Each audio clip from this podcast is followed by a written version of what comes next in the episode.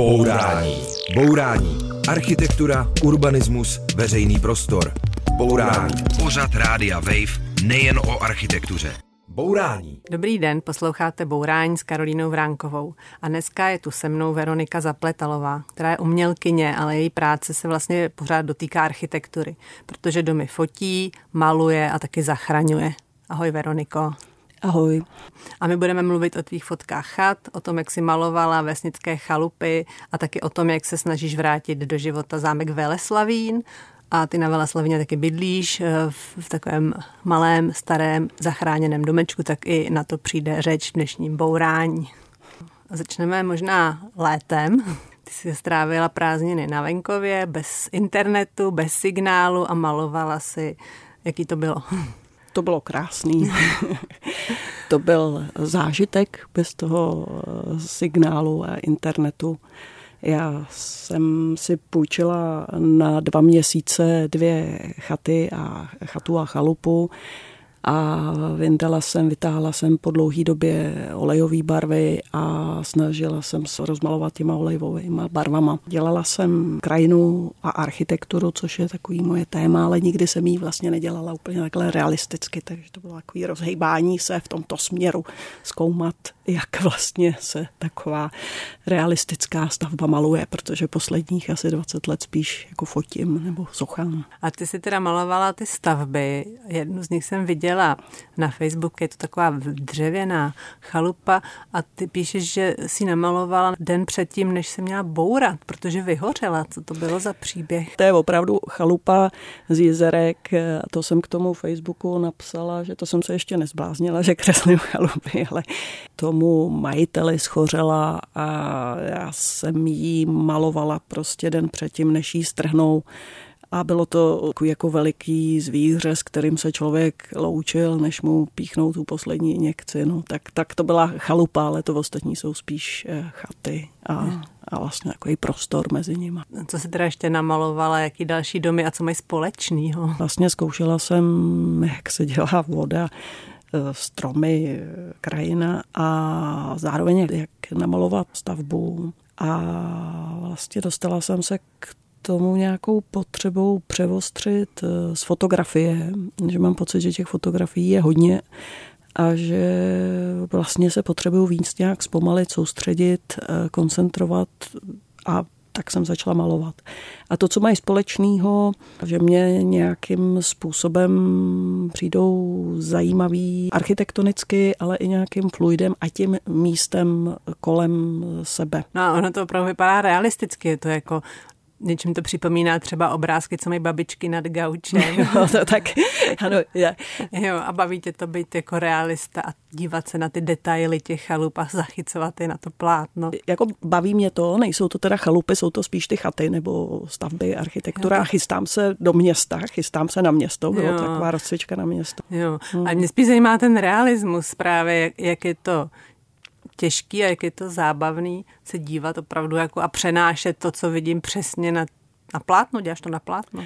Eh, dělám to na plátno a překlišku. Tak je to, je to vlastně dobrodružství. Já jsem, já jsem studovala abstraktní malbu eh, a jsem jakoby cvičený kreslíř, ale v olejové malbě se do toho dostávám a je to, je to zajímavý, ale vlastně cílem je být schopen nakreslit to, co existuje a vlastně použít to i pro třeba věci, které neexistují, ale aby vypadaly jako živý. Mm-hmm.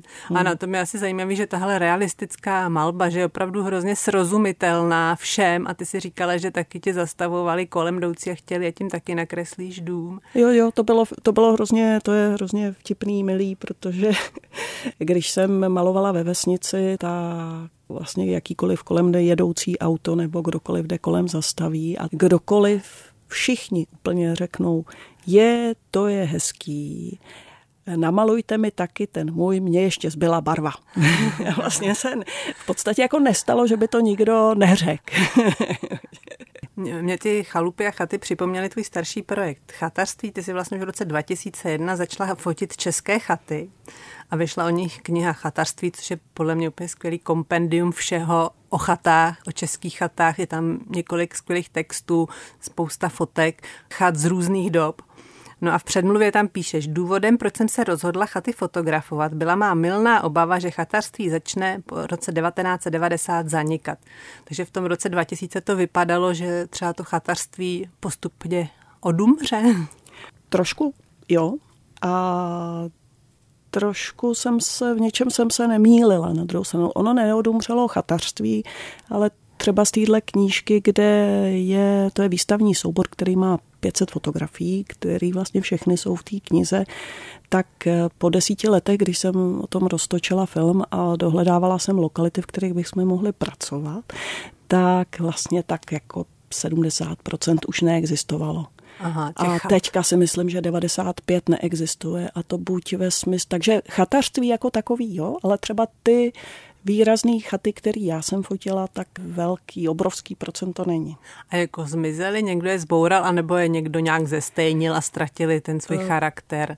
No všechno. Byly povodně, takže většinou, když člověk může, tak eh, staví, žije eh, kolem vody. Jedna věc byly povodně a druhá věc je, že je otázka, jak ty chaty rekonstruovat, jak je památkově chránit, jak je, to, jsme, to jsme zkoušeli řešit a to nejde, takže hodně těch chat eh, je zbořených, postavených znova nebo jsou opravený z materiálů z obchodních domů, takže jsou takový unifikovaný.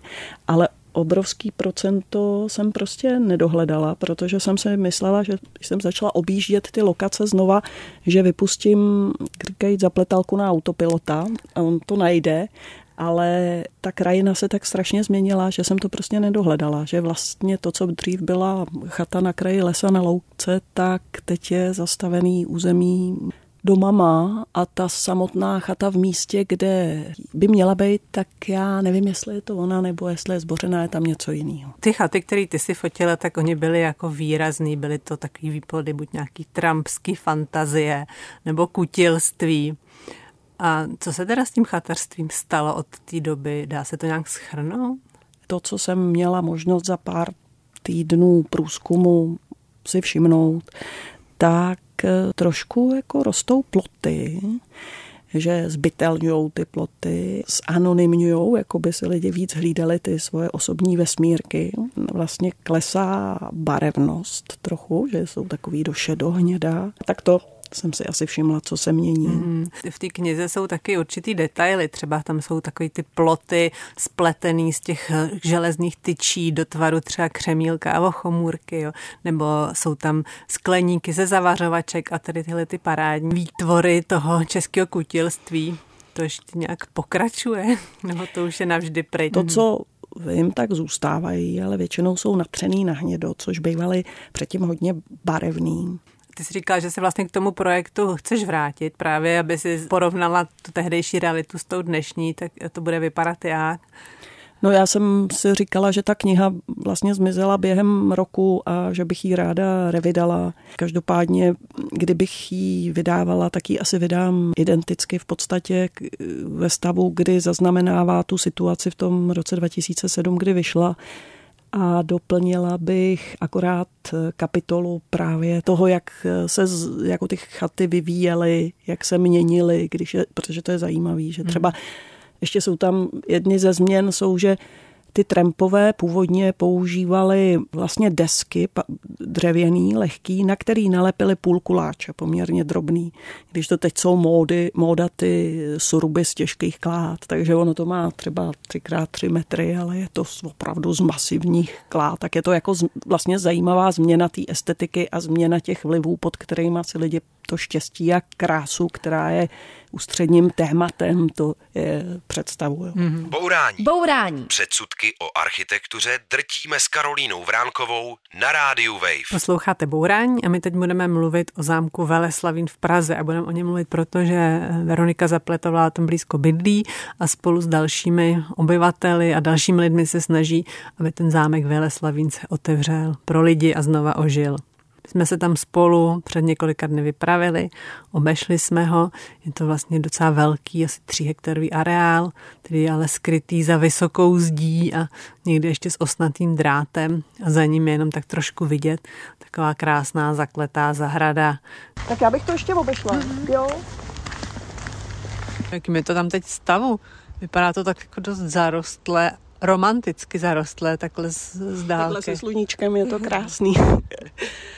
No, zahrada je romanticky zarostlá. No, eh, domy jsou asi ve špatném stavu, nicméně pořád z nich dýchá génius loci místa. Dominantou areálu je barokní zámek, eh, pravděpodobně od Kiliána Ignáce Diesenhofera. To se nepotvrdilo, ale v době, kdy zámek vzniknul, tak byl v Praze a podle zkušeného kopisu se odhaduje, že by to mohl být on. A zahrada, zahrada se hodně drží, protože je tu bohatý rozvodí, tedy ta oblast dlouho byla od středověku vlastně zahradnictvím a díky tomu se v areálu drží stromy, který vlastně nikdo 40 let neošetřoval. To jsme proskoumávali, takže hmm. jsme zjistili, že je tam přes 210 eh, stromů a keřových skupin. A vy jste se spolkem Hradní potok udělali ještě takovou mapku takového ideálního Veleslavína, jak by měl vypadat jednou. Jak by to bylo, kdyby to bylo, jak si to přejete? Ta mapka není ideální celého Veleslavína, ale je toho zámku Veleslavínského a jeho nejbližšího okolí. A ten park by měl v první řadě zůstat veřejný a zelený. Měl by zůstat parkem, veřejným prostorem. Takže by se tam třeba i mohlo chodit? No určitě. A co by tam bylo pro lidi?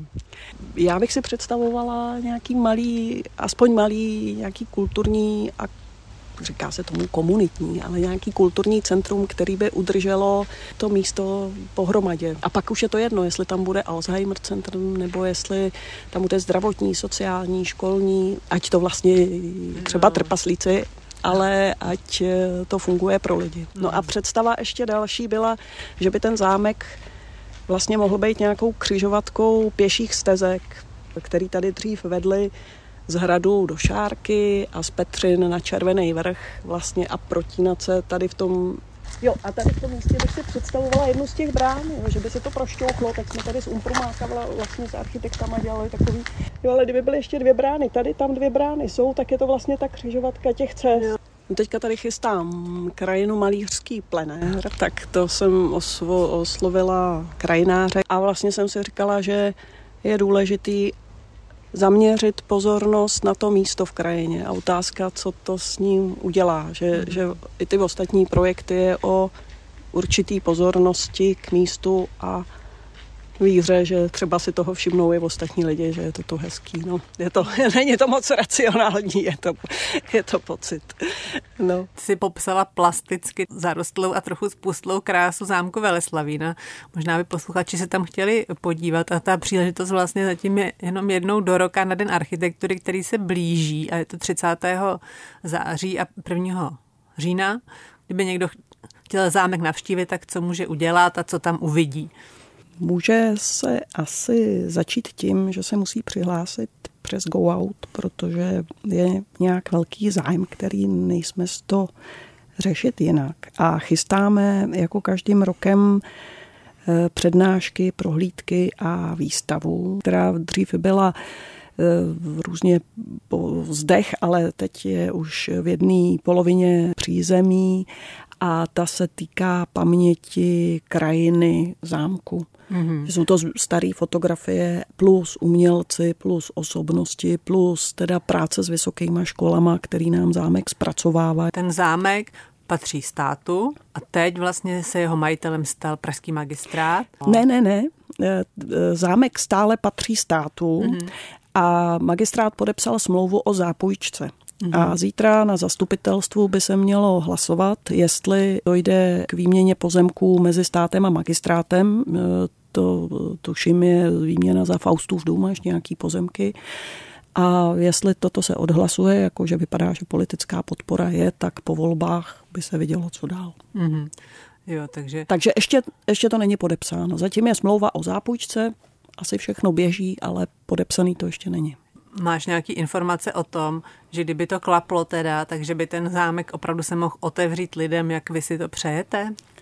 Tak já doufám, že z toho magistrátu tam vůle je, nebo, nebo je evidentní, že třeba i z našich dotazníků, že máme stoprocentní zájem o zachování zámku jako veřejného prostoru a dokonce i vlastně Praha 6, kdy si na zastupitelstvo historicky stoprocentně snad odhlasovala, že zámek o, jako zachování areálu jako veřejný prostor o to, zá, o to zájem je, tak doufám, že snad mm-hmm. jo.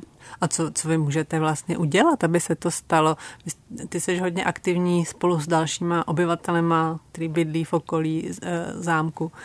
Tak máte nějaký plán? No, to úplně vlastně nemám. Já mám nějakou představu, která si myslím, že by tam mohla být a to je ten otevřený park a, a, a kultura, živo, voda. Vlastně mám představu takového radostného sdílení veřejného prostoru. Ale jak toho dosáhnout je prostě dávat to vědět. A my, když jsme tam teda kolem procházeli, tak jsme tam nacházeli houby. To jsou takový velký betonový houby, který ty si odlila z betonu. A je to tahle ta tvoje metoda, jak prostě upozornit na, to, na ty místa, přitáhnout pozornost, tak jak ty houby fungovaly. No to byla taková akupunktura krajiny trošku.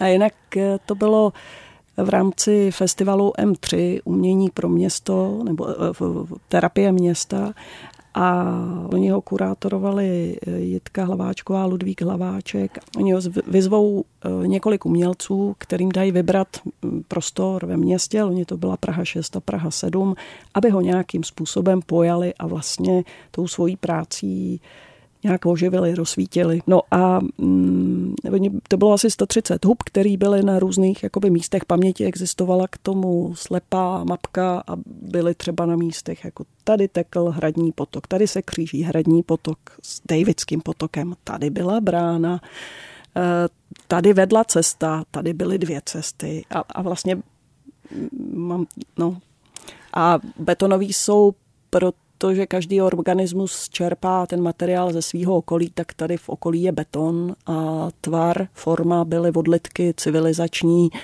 což byly nějaký vaničky plastový z, z, z obchodáků a, a nohy byly flašky od Aliváže a sbírali mi je sousedky, protože jsem chtěla, aby se zapojili taky. Takže pak je odlejvali. No. Teda, takže to byly houby a kromě toho ještě si chtěla, aby se nějakým způsobem obnovilo jezírko ve zámecké zahradě. Druhá část toho projektu to byla voda a já jsem vlastně, když jsem hledala to místo, kde bych umístila tu instalaci, tak jako by centrum oblasti cítím vodu, což je eh, což je tam takový zdevastovaný jezírko, přes který vede vodovodní to potrubí v zámku, ale dřív to bývalo romantizující krásný jezírko, byl ostrůvek, můstek, vlnitý břehy, strom, lavička, vlastně takový jako vyjádření krásy a my jsme tam udělali mm, takovou, nebo udělal jsem tam takovou instalaci s, s určící vodou a paní docentka Hauserová z ČVUT eh, vlastně udělala přednášku o památkové ochraně paměti krajiny Veleslavína a s takovou malinkou párty, protože nás tam víc nepustili, tak to byla jako, jako malinká sešlost, která doufám zase, že se že jako ten fraktál se vyšle do vesmíru a bude to tam třeba, třeba častěji. Jak, jednou stane. Jako, a zurčící voda, myslím, zurčila z reproduktoru. Ta zurčila z reproduktoru, no. Tam nic nezurčí. To je začátek Davidského potoka, ale tam, ten tam teď nezurčí. Jo.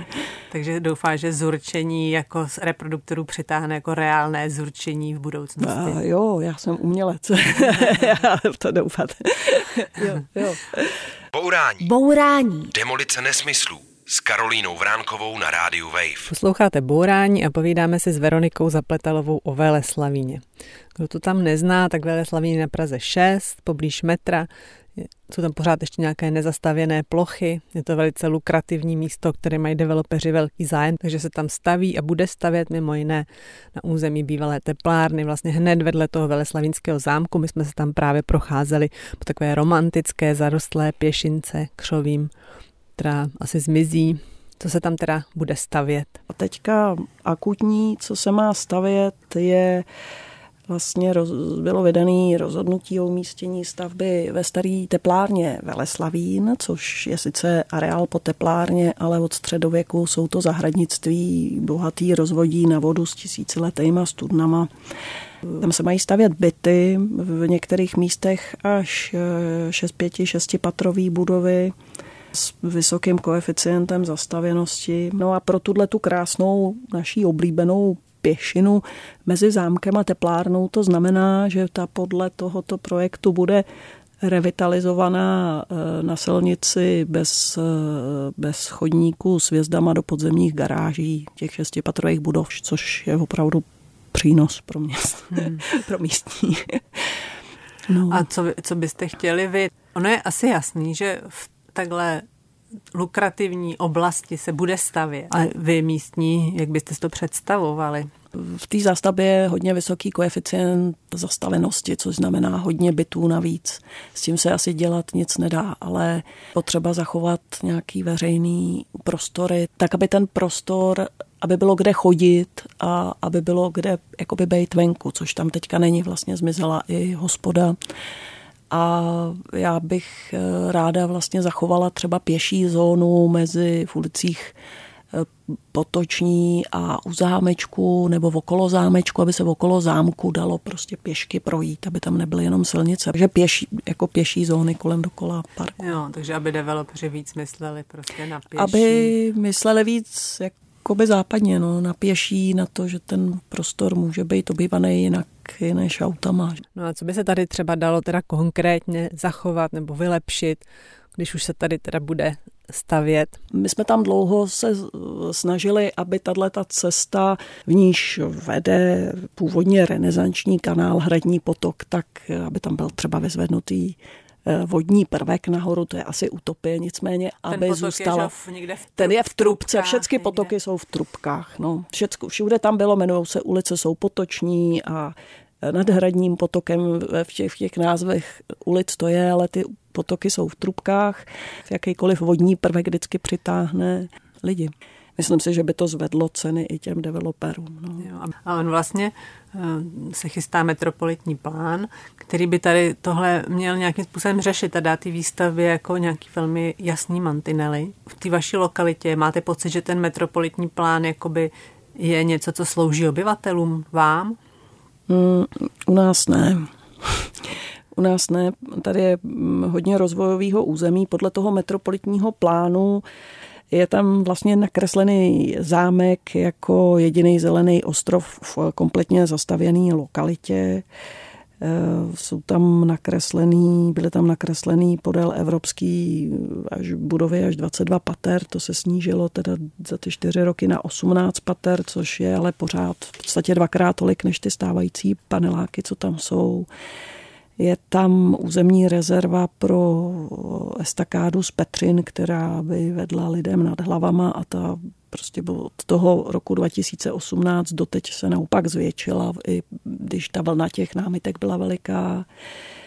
A je tam třeba bohatá struktura motorové dopravy, stezek motorové dopravy, ale chybí mi stejně bohatá struktura, infrastruktura statek pěší dopravy.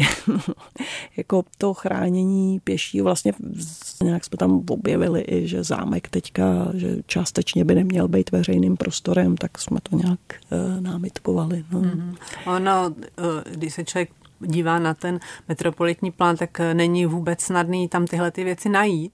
Není, no, není. Jak jste to, jak jste to dělali, nebo no, jak jste dlouho, se jako občané v tom vyznali? No dlouho člověk do toho, člověk si na to musí sednout, musí si udělat čas, musí si říct, že to pochopí, přečíst si to a pak to přečíst vlastně s odborníkem, s architektem a číst to jako víc lidí dohromady, protože ty některé věci my nechápem jakoby důsledky, pak spousta věcí je v, v, v legendě, a je to trochu jako kdyby to psali dva lidi, že eh, ty obecné popisy jsou fajn, ale potom konkrétně ty lokality mm, jsou vlastně dost šílený. No, tak. A kolik si nad tím strávila času? To vůbec asi ani nevím. já, myslím, já myslím, že jsem před čtyřma lety si řekla, že na to mám týden, že mám týden volno a že se na to mrknu a je už čtyři roky později. asi další vývoj Veleslavína je trochu jako bolestivý téma, tak já bych možná o toho teďka odešla a šla k něčemu příjemnějšímu. Ten starý Veleslavín je fakt někdejší vesnice a vy jste tam s rodinou vlastně koupili malý domeček, který byl, jak si říkala, určený ke zbourání, nicméně vy jste ho nezbourali a rekonstruovali jste ho, takže se vlastně skoro nepozná nějaký rozdíl proti těm ostatním domkům, ale přitom jste se do něj vešli celá čtyřčlená rodina, tak co jste tam přesně udělali a jak jste o tom uvažovali? Co jsme udělali?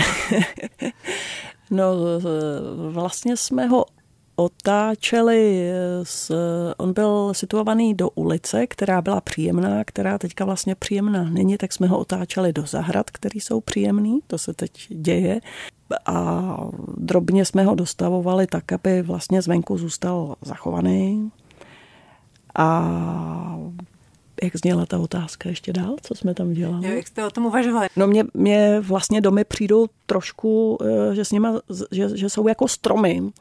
Že když roste strom a má nějaký ví, že od někať víc fouká, nebo že někde je oheň, nebo že někde je voda, tak on se tak jako přeskupí uvnitř něj ty buňky, že se vytužej, kde fouká. A stejně tak si myslím, že živým organismem je ten dům, že reaguje na konkrétní situaci a že je potřeba, aby byl variabilní trošku, trochu jako japonský domy, to je taková velká inspirace.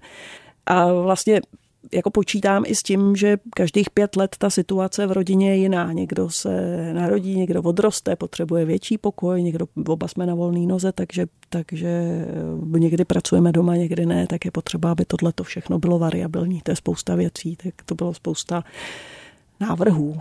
No, a to jste vymýšleli sami, ty teda se svým mužem, který je taky umělec, že jo? To jsme vymýšleli sami a vlastně sami jako restaurujeme nebo uh, opravujeme historické interiéry nebo děláme designy historických interiérů, tak jsme si to užívali, že jsme si oba chtěli zkusit uh, buď postavit nebo zrekonstruovat dům, tak to bylo to bylo vlastně dobrodružství veliký, to bylo fajn. Ty... I tyhle ty malé domečky jsou prostě dneska hrozně žádané a prodávají se za vysoké částky, tak myslí, že přežijou. Myslíš, že přežije tady ten venkovský veleslavín? To nevím, no, doufám, že jo, doufám, že jo. A, a vím, že mi někdy někde někdo říkal, jo, vy jste v těch malých domičcích a to tam furt ještě stojí. Ten tlak na ty pozemky je vlastně veliký. No. Mm, ano a přežije teda Veleslavín, no já tak doufám, jak ho známe. Tak jak ho známe, asi nepřežije tak jak ho známe, nepřežije. To je vlastně ta výstava o té paměti krajiny, co jsem dělala a to během desíti let eh, se změnilo eh, radikálně, takže to, jak ho známe, určitě ne. A co je ta hodnota, která by se měla prostě zachovat? Hmm, ta hodnota je prostě zdravý veřejný prostor, kultura, společnost. Hmm. No, to je to je celý. Vlastně to se vzájemně ovlivňuje. Veřejný prostor je společnost. To je Jestli se lidi nebudou mít kde potkávat, tak se prostě potkávat nebudou. Bourání, Bourání s Karolínou Vránkovou na rádiu Wave. Posloucháte Bourání, povídáme si s Veronikou Zapletalovou a teď se přesuneme z Veleslaví na kousek dál na stanici metra Bohřislavka a tam si vytvořila murál. Co je to přesně murál? No, murál je nástěná malba nebo pojetí zdi. Ono to nemusí být malba, ale je to výtvarné zpracování zdi. Tam byla soutěž na jednu konkrétní zeď prostě při východu z metra. Hlásilo se několik návrhů, ty si vyhrála s eh, takovou zelenou zasněnou krajinou a napsala si k ní tohle. Jsem zároveň v duchu v Irsku, Skotsku, Anglii, Skandinávii a tuším v Dakotě, na Sibiři, v Mongolsku, v Banátu, v Čechách, na Slovensku. že by to měla být taková prostě univerzální krajina a co by tam měla do toho místa přinést. No a ještě ke všemu jsem na Bořislavce a koukám do údolí Davidského potoka, takže lze i říct, že ta krajina je jakoby pohled do údolí Davidského potoka, který by byl vidět, kdyby tam ale nebyla ta zeď, na který krajina je a to sídliště Červený vrch. Takže je to taková snová obecná krajina.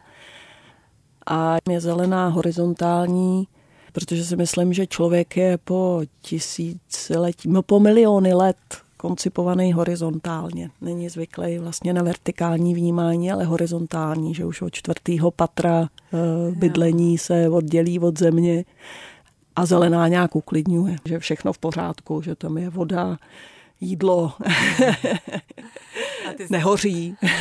a ty jsi to vyloženě tam fyzicky osobně malovala, jak to probíhalo? No na začátku se připraví e, zeď, tak aby to z ní nespadlo. To mi pomáhal manžel, malíř, Ondřej Laštůvka.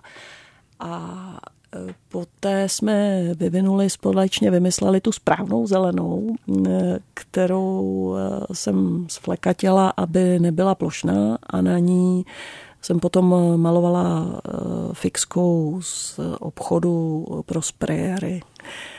A potom jsem byla vlastně jako v mlze trochu, eh, jako když člověk eh, objevuje tu krajinu pod sebou, před sebou. Takže všude to vznikalo najednou a já jsem jako kdybych jako letěla trošku nad tím povrchem, tak jsem eh, to kreslila takovýma malýma čárkama a e, z té galerie hlavního města Prahy tam e, vznikalo časozběrný dokument, který je vlastně vtipný, protože člověk udělá vždycky několik čárek a podstoupí, aby se na to kouknul zpátky a zase se vrátí, tak z toho vzniká takový taneček vlastně s přidaným tím, že pak leze ze štaflí a zase vyleze na štafle, tak je to takový jako tančení kolem toho místa. Je to na videu? Je to, je to na videu. Mm. No. A jak dlouho jsi tam strávila? Eh, asi měsíc, ale ne od rána do večera, tak, eh, tak takový měkký měsíc. Bylo hrozně zajímavé, že kdokoliv zase prošel kolem, tak eh, řekl, že se mu to líbí. Tak to bylo fakt, fakt jako ve všení den 50% a v sobotu neděli snad všichni. To bylo jako, jako opojný opravdu.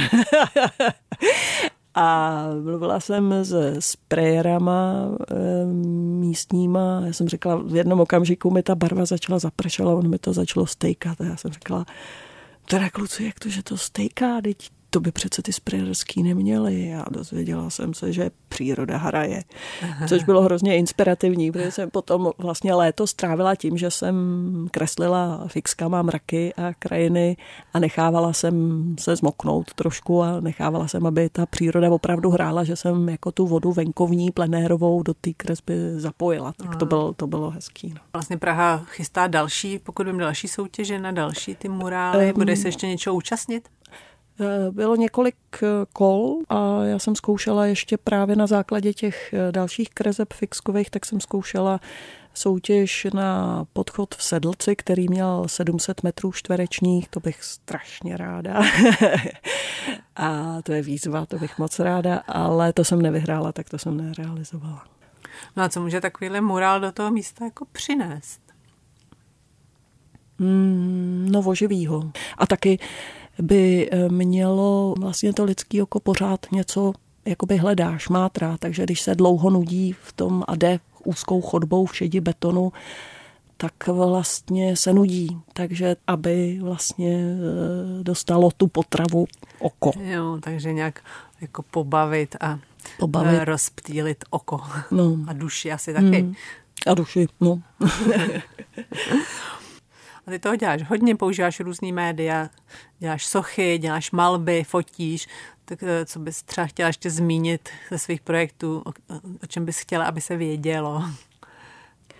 Já vlastně celý život eh, pracuji s krajinou a ty řemesla volně střídám, nebo střídám podle, toho, podle jednotlivých projektů, ne volně, ale volím je podle jednotlivých projektů, takže se pohybuju mezi fotografií, sochou, malbou, kresbou, filmem, vlastně režií a tu krajinu chápu i architekturu. Z těch starších projektů vlastně to byly nějaký fotografický soubory, kdysi pro UNESCO z Jordánska a Sýrie, eh, který se týkaly architektury města. Že jsem si fotila města. No, slamy, co, co mm-hmm. šlo, tak jsem fotila. A potom vznikl soubor fotek z Bukurešti pro Český centrum. To bylo taky vlastně, jak se k sobě domy chovají. a co to celý vypovídá o společnosti. Vlastně jestli mají ty domy eh, ostrý, eh, rohy nebo lokty v podstatě, nebo jestli mají oblí, eh, oblí ty rohy do náměstí, to třeba v Bukurešti ta stará architektura hrozně má, nebo jestli se vchody stavějí zády k sobě, čelem k sobě, eh, to je, to je strašně všechno eh, vypovídající o, o lidech, o místě. A ty, Veroniko, hodně vstupuješ do města tím uměním. A pokud vím, tak eh, máš pocit, eh, že by vlastně sochaři měli do toho města stupovat ještě víc a jako by ho udělat jako krásnějším. No já si myslím, že by bylo potřeba, aby sochař nebo umělci se stali jakoby součástí vzniku toho města, ne, že se jim potom vymezí někde místo na pomníček, ale že budou přímo u vzniku toho města. Jsem kdysi student Kurta Gebauera v minulém tisíciletí a spolu vlastně spolupracujeme, je to pořád jako blízká bytost. A to, jak chápe eh, sochu, je vlastně učení veřejného prostoru. Je to jako učení, je to práce s prostorem, je to to, kde se ta socha umístí, nebo kde se co udělá, tak je v souvislosti s domama, stromama, kdy stromy jsou stavební prvky, eh, co nemají architekti, tak mají sochaři. Bylo by dobře, aby se tyhle profese propojovaly mm-hmm. víc. Jo, aby to město taky trochu jako sochali sochaři. Aby to nebylo tak technokraticky. My jsme začali tím, že si malovala v létě vesnici, ale ty si říkala, že by si chtěla malovat i město a vlastně i tím ho trochu měnit, jak? To je vlastně takový můj experiment, zkusit by zaměřenou pozorností tou malbou jestli stejně jako uměním eh, jsem schopná něco v té městské krajině eh, změnit. Vlastně spíš než stavby, tak prostor mezi stavbama. Ty měkký neviditelné místa, který eh, nejsou stavby. A jak to myslíš tím, že to namaluje, že se toho lidi budou víc všímat? Tím, že to namaluju, tak si toho lidi všimnou. Zároveň, když tam stojím, tak to přitahuje pozornost. A další je, i pokusy, jako má tu něco být a zkouším to vizualizovat eh, nebo zkouším to ukázat v tom místě. Takže jakoby jasně jsme viděli, že to děláš fakt hodně z různých oborů. Tak co tě momentálně jako nejvíc baví? Teď bych nejradši jenom malovala. Vlastně bych jenom tak seděla v křoví a malovala. no a kdy budeš mít šanci si namalovat křoví? no, tak, tak dojíždíme ještě krajinomalířský plenér a pak snad už i když mi teda, i když to prej nevydržím, ale myslím, že jo. tak to byla Veronika Zapletalová, malířka chalup a taky chřoví, fotografka, bojovnice za zámek, na univerzální umělkyně. Děkuji, že jsi přišla. Ahoj. A, a taky děkuju. Ahoj. A já se loučím i s posluchači, snad vás tohle bourání inspirovalo a uvidíte teď ve městě věci, které jste dřív neviděli. Mějte se dobře a poslouchejte bourání. Naschledanou. Nemáš nikdy dost bourání? Poslouchej náš podcast a bourej kdykoliv a kdekoliv. Přihlas se k odběru podcastu na wave.cz lomeno podcasty.